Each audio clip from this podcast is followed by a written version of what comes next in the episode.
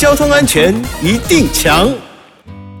呀，我是强哥赵德强，又到了星期二，交安一点通。听众朋友，您自己或者家人有过已经缴完罚款，却还是被吊扣驾照的经验吗？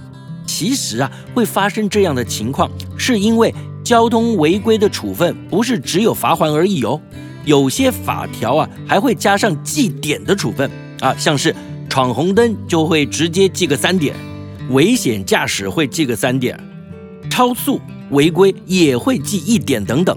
像这些记点会一直累积哦。如果驾驶人在六个月内累积了六点以上的话，哇，你就会被吊扣驾照啊，以及呢上道安讲习的处分呢。交通警察单位表示，实施交通违规罚款与记点制度，就是为了让驾驶人能够有所警惕，进而减少违规再犯的情形。请大家要留意自己是否有违规记点的记录啊。平时呢，你可以上。监理服务网来查询，或是呢使用手机免费下载监理服务 APP，随时随地就可以知道自己是不是有罚单未缴、违规记点的记录。而且呢，监理服务 APP 还提供了线上缴款服务，哦，动动手指就能够轻松缴费哦。